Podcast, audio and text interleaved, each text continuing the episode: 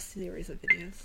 Hi, everybody. I'm Deacon Dave, and welcome to day 210 of Silence in a Year, along with loquacious layperson Lisa. You know what? I'm going to do this one.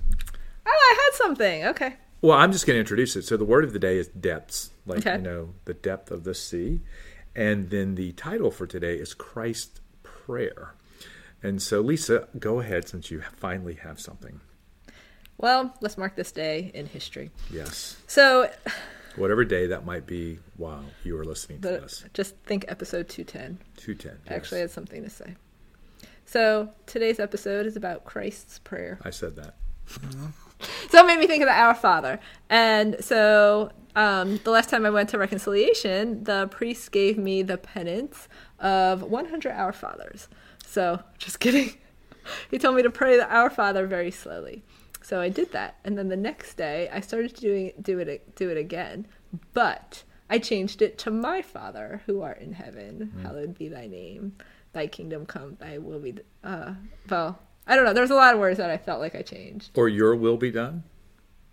Uh, I don't know. My but anyway, who art in heaven. yeah, it was very powerful. Hallowed be your name. Yeah, yeah, Mm-hmm. yeah. So um, So what what made it more powerful? that it was my father, Well, he is your father. right? But when we say our father, it just makes me. Um, I guess it makes me feel like, you know, my father made me feel more chosen. I suppose, like in that sense of the of like identity. Whereas when we say our father, it's like, yay, we're all in the same group.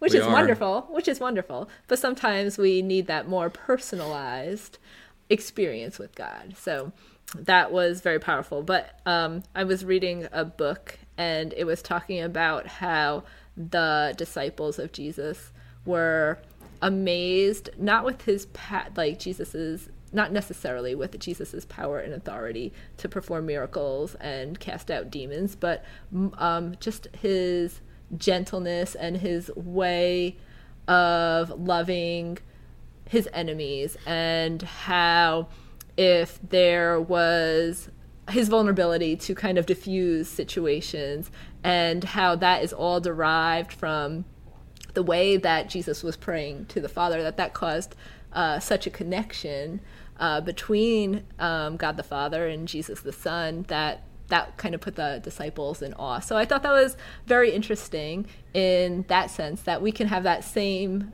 Um, well, we can have that same connection, and the uh, that was kind of one of the reasons why the disciples asked Jesus to teach them how to pray. Yeah, Cardinal Sarah asked about being um, why are men so loud or noisy in liturgy, and of course, I'm I'm just thinking about the liturgy of you know during during Mass, and the fact that Jesus is the Word of God, and so we're actually listening to Jesus, who has the heart of the Father, when we are at Mass, and so the question is is are we really super attentive? It's like, okay, when you have your kids, right? And you're talking to your kids and you're their parents, well, what do you want them to do? You want them to listen. You want them to be attentive, right? If they have homework, you want them to do their homework. So, like, we know every week what the readings are, right? So we have homework. And so we should come to Mass having already spent time um, in the Word, praying with the Word, meditating on the Word in silence, contemplating the Word, and then we hear the Word spoken aloud to us while we are in the celebration or the sacrifice of the Mass.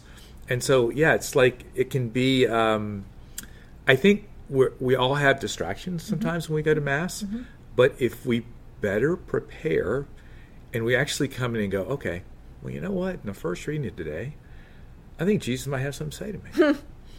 I, he might even have something to say in the responsorial psalm. You know that old St. Paul guy, he might have something to say too. And then uh, you think maybe the gospel might have something to speak to me about? I mean, if look, when you prepare homilies, it is amazing um, how much information there is in any given set of readings and how God might speak to you. And since we only have a few minutes to uh, deliver a homily um, during Mass, you really almost have to like pick one thing or one theme. And I don't know that I've said this on the podcast, but typically I'll ask the Lord to speak to me about what the community needs, how it relates to the readings, and then that's what um, I'll pray into, and then the homily will usually be around that. Just like with the Cursillo community, that homily was geared towards that community. Last week at St. Vincent, it was geared towards the needs of St. Vincent, you know, to tell them that they are good soil, mm-hmm. right? To really lift them up, um, to remind them of all the powerful ways that the Lord is um, working through them through that church. What were you going to say? I don't remember. I was going to say before you forget, let me yeah, ask you. too late. Did you did you not write it down? Nope. Okay. So yeah, so when you go to mass, um, read the readings before you go. Pray Oh, at the readings. Go ahead. Oh, so the same book that I was just referring to also mentioned that when preparing for Mass, to read the readings really slow because we're just trained to, we just train ourselves over our life just to read at a certain pace. And that in order to allow our brain and our heart to recognize that this is special, to read the reading slowly and to maybe even say them out loud. Like for me, it's it's it's um, when I slow down and read them out loud, I, I get more than if I'm just trying to read them silently to myself. So check this out. This is what Cardinal Sarah said, and we'll we'll we'll do it the way Lisa said. The heart of Jesus does not speak. It radiates with love. So you could probably meditate and pray on that. What does it mean that the heart of Jesus does not speak? It radiates with love. And so often, just as I immediately, the first prompting of the Holy Spirit on this is, is, is so often we want to talk about it, talk about something, or to say something, and what we really need to do is simply radiate love. Mm-hmm. Right? It's just like when you go to visit someone who is sick, or someone who has had a family member die, or someone who's going through a difficult situation. And I do that. Uh, we have a lady in our parish whose husband is, is dying from cancer. And when I see her, I just go, come here. And I give her a hug. And I say, You're getting the extended hug today. And then that's it. Don't say anything mm-hmm.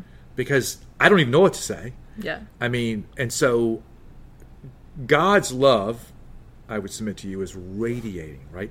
Didn't say anything, but his love is radiating. So just all in that last couple of minutes, right? I read that slowly. Mm-hmm. And then the Spirit of God began to speak to me, and then applied to actually something practical that He has He's had, has me do, He's doing in the parish. And it gave it a greater depth. It does, doesn't it? Mm-hmm. I mean, and so that's that's kind of I think what you're saying, right? Yeah. What about takeaway question?